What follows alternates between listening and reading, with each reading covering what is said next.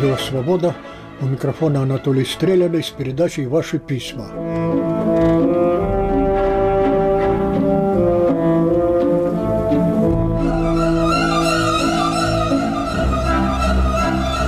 Уважаемый Анатолий Иванович, поработал тут я на медне для вас разведчиком. Встретился со старыми друзьями военными и услышал от них кое-что забавное и даже в каком-то смысле секретное. В нескольких европейских странах эти отставники имеют заводики, где производят кормовые добавки. Вот им и стали интересны пропионовые бактерии, без которых их продукция невозможна. И зачастили мои боевые товарищи, куда бы вы думали, на кафедру микробиологии МГУ. Выпрашивают штаммы. Платить за них не хотят, а так, к празднику тысяч пятьдесят коллективу конвертики. Заслуженному профессору там, кстати, платят 30 тысяч в месяц. Я своей уборщице плачу 25. Заходят на кафедру всегда красиво, с букетами роз. Да, Анатолий Иванович, букет роз за продукт многолетнего труда отечественных ученых. Ну вот, после встречи с друзьями я и решил найти ход на эту кафедру, втереться там в доверие и узнать что-нибудь, что может представлять интерес для вашего радио. На это ушла пара месяцев. Между прочим, просветился там и насчет сыров. Хорошие сыры, да будет вам известно, делаются с участием многоштаммовой закваски пропионовых бактерий.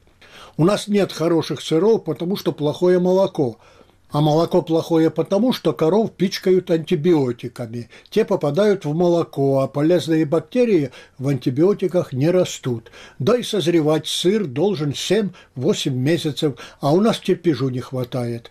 Ну и оборудования нет подходящего. До свидания, Анатолий Иванович. Ждите следующего моего разведдонесения из России, которой я желаю добра больше, чем она думает. Подполковник в отставке Сивцов. Выражаю благодарность за донесение, господин подполковник. Содержательное донесение. В том месте, где про сыр, мне сразу вспомнилось напутствие Пушкина другу, собравшемуся к нему в Петербург из Москвы, заказать себе в Твери с пармезаном макароны. Эту строку я разместил на своей странице в Фейсбуке, приделал оголовочек в Тверь, за что был наречен остряком-самоучкой. А там, где вы рассказываете о визитах ваших товарищей к микробиологам – я вспомнил Виктора Федоровича Лищенко. Этот ныне покойный человек 10 своих молодых лет провел в Штатах, служил в советском посольстве сельхоз-аташе. В этом качестве он водил знакомства с американскими селекционерами, бывал на их опытных участках. «Не я буду», – рассказывал мне, – «если не спрячу в манжету хотя бы несколько зерен для Родины. Как бы жарко ни было, одеваю для таких случаев рубашку с длинными рукавами». Не совсем привычно пишет о трагедии в Кемерово наш слушатель Андрей Кобрин. Читаю из его письма. У многих настрой такой – сейчас найдут стрелочника. Думаю, как раз он отделается по минимуму. Почему? А потому что именно стрелочники и есть основа режима типа путинского. Их стопудово наказывать не станут, иначе остальные разбегутся. Вместо них наберут дубарей, и тогда заполыхает вообще все – Стрелочники, если захотят, завалят любой режим. Я знаю, что говорю, потому что сам стрелочник. И я уверен, если они будут знать, что по всей строгости накажут именно их, все будет окей. Возьмите таких стрелочниц, как тетки в избирательных комиссиях. Если бы они знали, что за мухлевки по телефонным указаниям, которых к делу не подшить, их стопудово посадят, фиг бы они туда пошли. Так что еще раз говорю вполне ответственно, именно стрелочников и надо сажать. Как раз этого вы, граждане, и должны требовать. Вот та самая система, о которой говорится, что ее надо менять. Это и есть тысячи стрелочников. Если они будут знать, что народ порвет их первых, то ни один начальник не успеет приказать им что-то противозаконное, тут же его сольют, пишет Андрей Кобрин. Говоря иначе, он хочет всего-навсего того, чтобы во всех случаях работал закон, к подлинной законности призывает. Только так по его убеждению, можно приучить людей не плевать на свои прямые обязанности. Я вот перебираю в голове тех мыслителей, которые не верили в Россию. Все они отказывали ей в полноценном европейском будущем на одном и том же основании. Все. От Чаадаева и Маркса до Зиновьева. Что же это за основание? Что за камень преткновения на русском пути бросался им в глаза? Национальный характер – обычаи, привычки, склонности, навыки людей. Россия по Марксу явилась миру из кровавого болота монгольского рабства, так что варварская природа русских, мол, никогда не изменится. Того же мнения придерживался Чаадаев, первый русский философ. Он грешил на крепостничество. Самосознания у населения России никогда не было, и нет его, и не будет его, и не надо его. Бог создал русский народ для того, чтобы показать другим народам, как нельзя жить. Ну и Зиновьев, это уже почти наш современник. Русский народ, говорил он, смотрит на жизненные блага как на дар обстоятельств или дар свыше, дар начальства, а не как на результат собственных усилий. Русский народ, видимость дела и болтовню о деле предпочитает настоящему делу. Ну вот, тут вы поднимаете голову от всех этих писаний и делаете для себя одно открытие. Да ведь это же самое от века говорит, раздумывая о своем настоящем и будущем сам народ. Что он ставит во главу угла без малейших колебаний? Свою натуру вестимо, нацхарактер.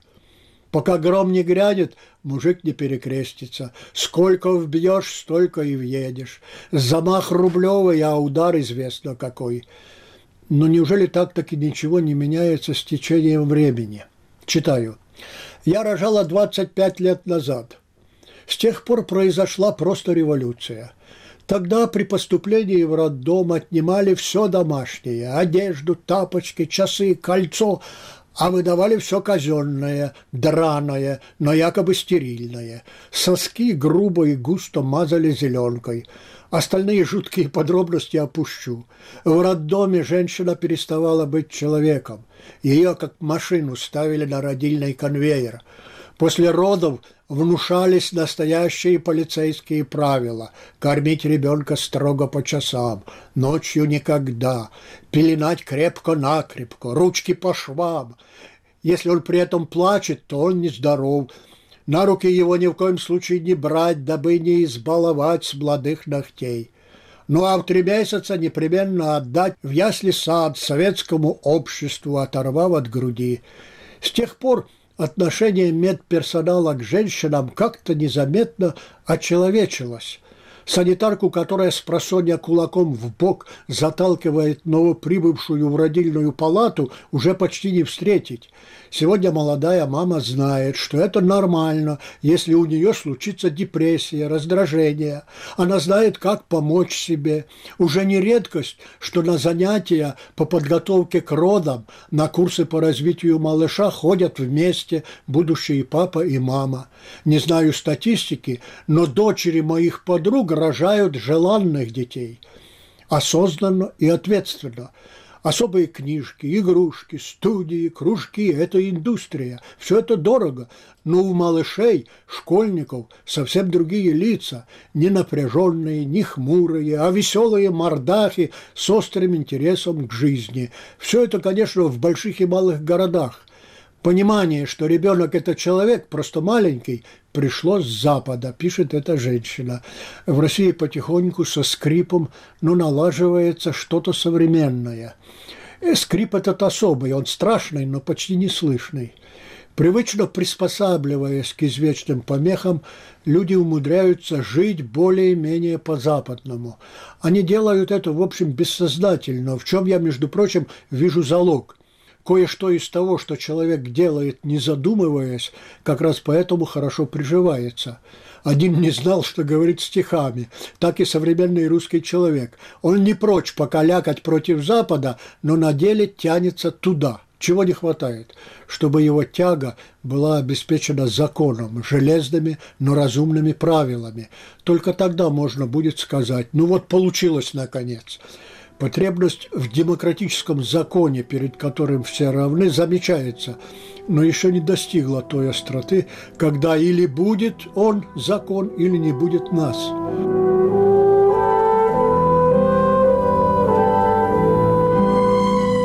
Радио «Свобода». У микрофона Анатолий Стреляный с передачей «Ваши письма».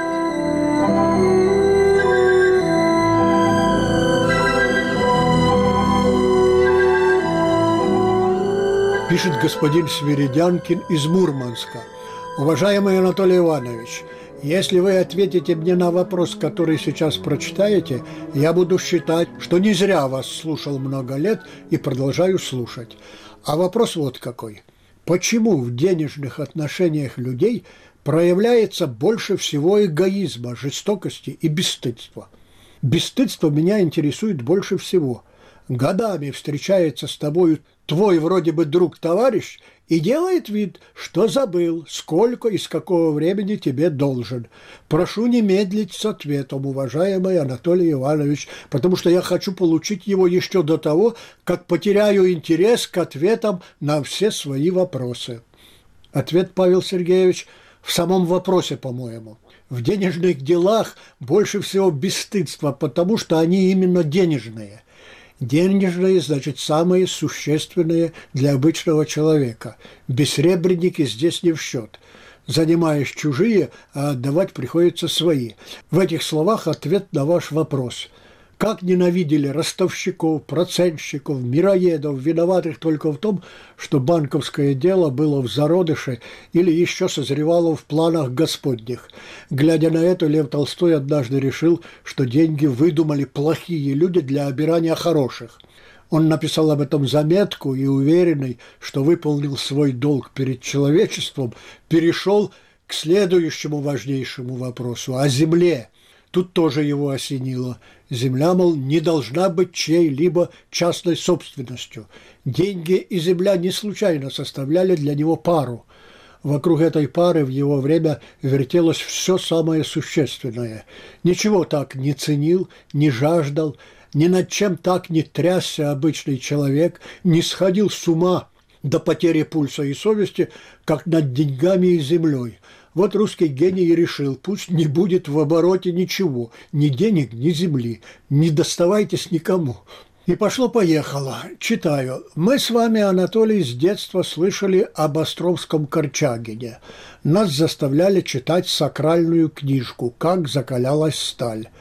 Многие не верили в Бога. Религия была отвергнута как государством, так и преобладающим большинством людей того века – и тут им подсовывается суррогат, комсомольский апостол. Свято место не осталось вакантным. Да, Островский – атеистический великомученик, но мучился он вовсе не от ран, а просто из-за болезни.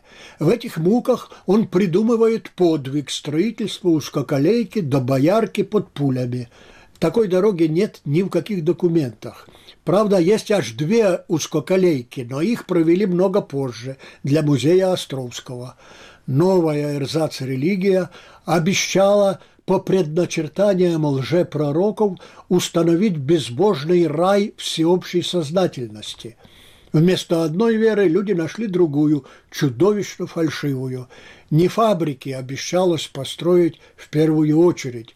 Собирались навоспитывать павок Корчагиных для коммунизма, а наделали приблотненных жлобов и прожженных циников – это письмо подписано двумя буквами ВК. Странный тон, не совсем христианский. Все прощения нет и следа. А что, собственно, было и продолжается? Мы наблюдаем, с каким трудом религиозная картина мира уступает научной перед глазами человека, как ему трудно без веры в чудо, как он пытается заменить Бога чем угодно, лишь бы в это что угодно верить. Что уж говорить о такой серьезной замене Царствия Небесного, как коммунизм. Пора бы уже просто улыбаться над этим, а не злиться. В житиях святых, кстати, выдумки не меньше, чем в книге Островского. Иначе это были бы не жития и не святых. Вы, Анатолий Иванович, пишет госпожа Соловьева, лучше займитесь просветительской деятельностью. Обобщайте опыт мироустройства, а не тыкайте в Россию пальцем, как в нерадивую девку, и нос в борще, и губа в, и губа в лапше, и вообще. Я наш Крыму в 14 году не радовалась, а сидела в Америке в это время и наслаждалась свободой и порядком. Гуляла с ребенком друзей в глухом лесу по идеальным дорожкам и чувствовала себя в абсолютной безопасности, потому что через каждые 100 метров стоит столик с координатами. И не дай бог, чего с тобой случится, то позвонишь и скажешь «help me», и по столбику тебя через три минуты найдут. Я тут же онлайн перевела свои деньги в московском банке из рублей в доллары, потому что поняла – война. Через 10 дней приехала домой и сразу пошла забрать свои доллары, а там никого. Спрашиваю, а чего это ажиотажа нет? Война же. Где война? Какая война? Меня никто не спрашивал, хочу ли я Крым. И там многие не хотели менять страну, хотели военные, хотели пенсии российские, да позабыли, что цены тоже будут в рублях. И если уж по чесноку, то никто не мешал Украине хотя бы чуть-чуть Крым облагородить. Так что, как в бриллиантовой руке, не виноватая я, он Крым сам пришел. А вы, вместо того, чтобы сеять разумное, доброе, светлое, уперлись в этот Крым. Да из моих друзей никто ему не рад не рады и как бы выборам, и вообще всему, что в стране происходит и, к сожалению, будет происходить. Но другой стороны у меня нет. Не хочу вам гадости больше писать. Пошла по магазинам от тоски и злости. Слава Украине, слава врагам. Письмо из Курска. Заходила подруга, долго не виделись. Вспоминали выборы. Она у меня верующая, больше того, воцерковленная, можно сказать, активистка. Рассказала, что в воскресенье перед выборами поп после причастия звал голосовать, говоря, у нас не монархия, у нас демократия. Вы сами можете выбрать, за кого вы должны пойти и проголосовать. А многие, наверное, уже решили за кого. Но все должны пойти и выполнить свой гражданский долг. Это главное – пойти. Церковь, говорит подруга, организация военная, там все строго. Вот постоянные прихожане, все дисциплинированно и пошли к избирательным участкам. Но сама она не пошла. Все-таки она девочка здравая. Но свет от причастия батюшка ей приглушил превратил негодник церковь в советский агитпункт. Морозова Зинаида Петровна. О, Зинаида Петровна, политические, если так можно выразиться, отношения в приходах, в том числе между священниками и прихожанами, особая статья.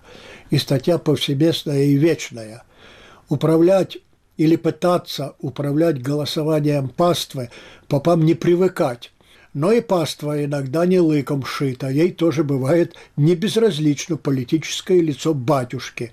С удовольствием напомню историю, которую описал Марк Твен. Это из церковной жизни Соединенных Штатов Америки. История невыдуманная, из его записной книжки. Дело происходило в конце XIX века в маленьком городке. Священник Джо на президентских выборах проголосовал не так, как большинство его прихожан, и проговорился об этом. Прихожане устроили ему бойкот. Он мог остаться без средств к существованию, а у него была большая семья. С тех пор он стал голосовать, как они. Почему мне запомнилась эта история с давних-давних пор? Наверное, потому, что Марк Твен одобрил этого человека. Тот, мол, пожертвовал своей политической совестью, зато спас семью. Следующее письмо. Здравствуйте, Анатолий Иванович. Ходил сегодня в банк. Очередь небольшая, на 10-15 минут. Рядом со мной стоят ребята, молодая пара по говору с Украины. Громко обсуждают всех и вся, а также свои дела. И все это с матом, без политкорректных глупостей, сплошняком, без передыху. Женщина, подчеркиваю, и мужчина, обоим лет за 30. Судя по всему, совсем недавно закрепились здесь, в России. Обсуждают, в частности, предстоящую покупку квартиры. Хотел что-то сказать, но ушел без слов. Обсуждали, как установят спутниковую или кабельную сеть, что смотреть будут, тоже уже решили. Первый, НТВ и другие интересные каналы. Боюсь, увидим мы вторую серию строительства коммунизма в отдельно взятой стране, плюс электрификация и нефтегазофикация до самых до окраин. Коммунисты не смогли, а у этих, вы думаете, получится? Спрашивает слушатель. Это не праздный вопрос. Кое-что уже получается. Выше у нас прозвучало имя Зиновьева. Он, этот советский социолог и, можно сказать, философ, в последние дни совка любил говорить, что советские люди рано или поздно под тем или иным названием, сознательно или бессознательно, восстановят те порядки, при которых жили под руководством Ленина, Сталина, Хрущева, Брежнева, непременно вернут уклад, при котором можно работать спустя рукава и жить как придется, зато без частной собственности, без капиталистов, без власти денег. Советская власть считала Зиновьева своим врагом, преследовала его, что не мешало ему повторять и повторять, что она есть именно то, что нужно русскому человеку в настоящее время и будет нужно вовек – ибо все кругом лодыри, растрепы, неумехи, но добродушные, отзывчивые, распахнутые. Ты меня уважаешь? Был у меня в бытность небольшой бар, пишет Виктор Грицюк. Несколько столиков, бильярд. Однажды звонит мне местный начальник санстанции. Виктор, тут такое дело. Ко мне приехал областной начальник. Он любитель покатать шары. Можешь организовать? Санитарному врачу не откажешь. Ты на часика два-три отправь работников погулять. Я свою челядь возьму. Когда стол был накрыт и пошли первые тосты, мне от стыда хотелось провалиться в подпол. Такого лизоблюдства ни до, ни после я не видел. Но не то меня удивило. Лица начальства, ни один мускул, ни один жест, ни удовольствия, ни отвращения.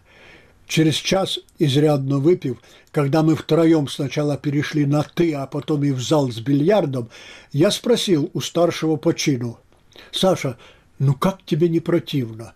«Эх, Витя!» – загоняя шар, вздохнул доктор. «Не видел ты меня у моего начальства».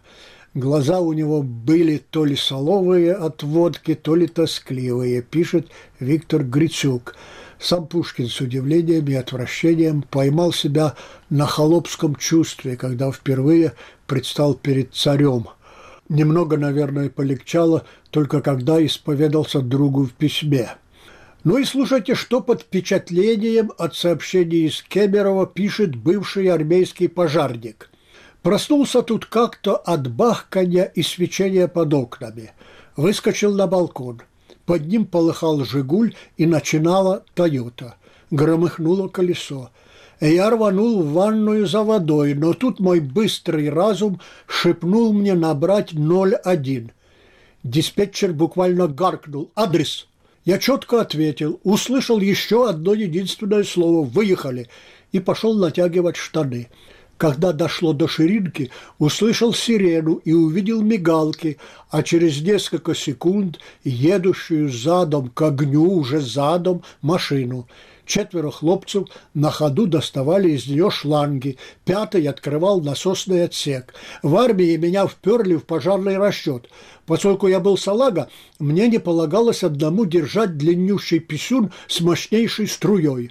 Так вот, Пока я затягивал ремень на штанах, ребята уже похватали шланги по двое на каждый из двух стволов, стволовой и подствольной, так это у нас называлось. А насосный, услышав два раза «готов», дернул ручку газа. Короче, через 20-30 секунд четверо худеньких пацанов уже перли две мощнейшие струи впереди себя и шли, все время шли, медленно, но не останавливаясь, прекрасно зная, что может в любую секунду рвануть бак – Через минуту все было кончено. Вот так-то.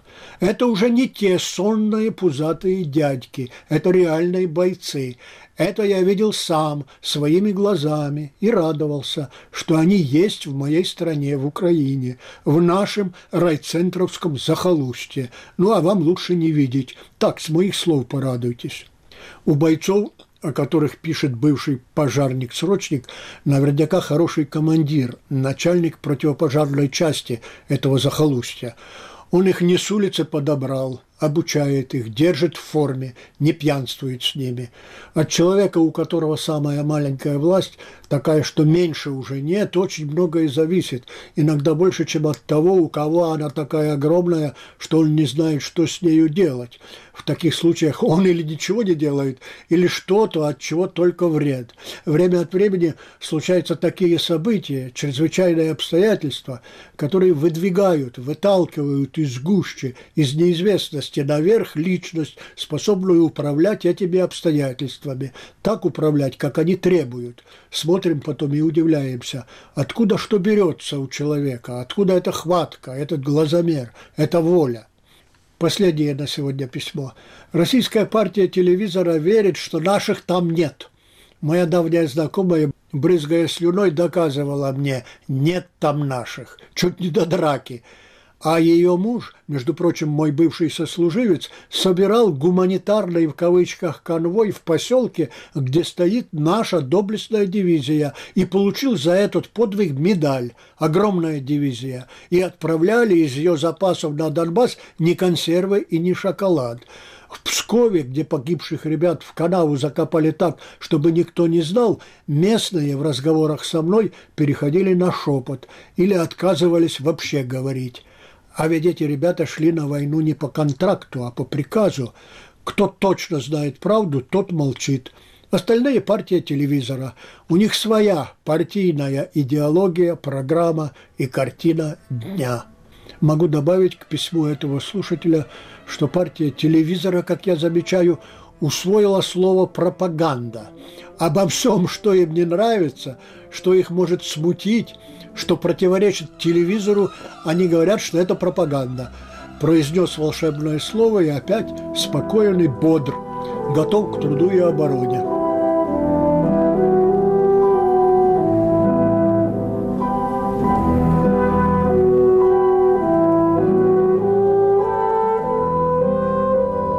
На волнах радио «Свобода» закончилась передача «Ваши письма». У микрофона был автор Анатолий Стреляный. Наши адреса Московский, улица Малая Дмитровка, дом 20, 127 206. Пражский адрес. Радио Свобода, улица Виноградска, 159А, Прага, 10, 100 20. Записи и тексты выпусков этой программы можно найти в разделе «Радио» на сайте свобода.орг.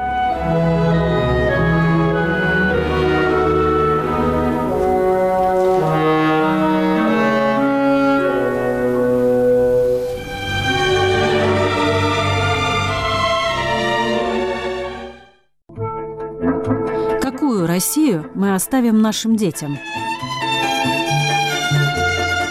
Детям, вы знаете, хотелось бы, конечно, чтобы они были здоровы, и полная нация была полная здоровая. Вот и все. Богатую, чтобы не было войны, чтобы у вас было у всех хорошее и будущее, и настоящее, и вам, и внукам, и правнукам. Детям нам надо оставить сильную, справедливую, ну и тоже красивую Россию ни от кого не зависимо. Чтобы... Надо вот привить детям любовь э, именно к России, что можно здесь себя как-то реализовать, что здесь можно все воплотить. Чтобы семья была, чтобы квартиры у всех были, чтобы они жили в хороших условиях. Ну, чтобы мир был самое главное на земле, на нашей, особенно в России. Радио «Свобода». Глушить уже поздно.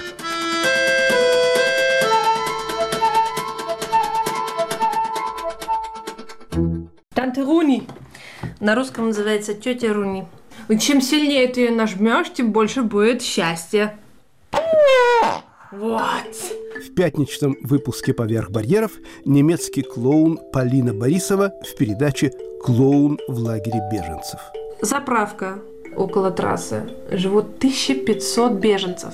Палатки. Вот так едешь полминуты, минуту, и видишь одни палатки – вокруг этой заправки. Дети бегают через трассу. Ужасно опасно. Мы там играли. Для детей это, конечно, был праздник. смеяться над чем-то, смеяться над собой, смеяться над этими дурацкими палатками, над чем-то сломанным, над тем, что ты падаешь, над тем, что у тебя что-то не получается. Слушайте этот выпуск «Поверх барьеров» сразу после новостей.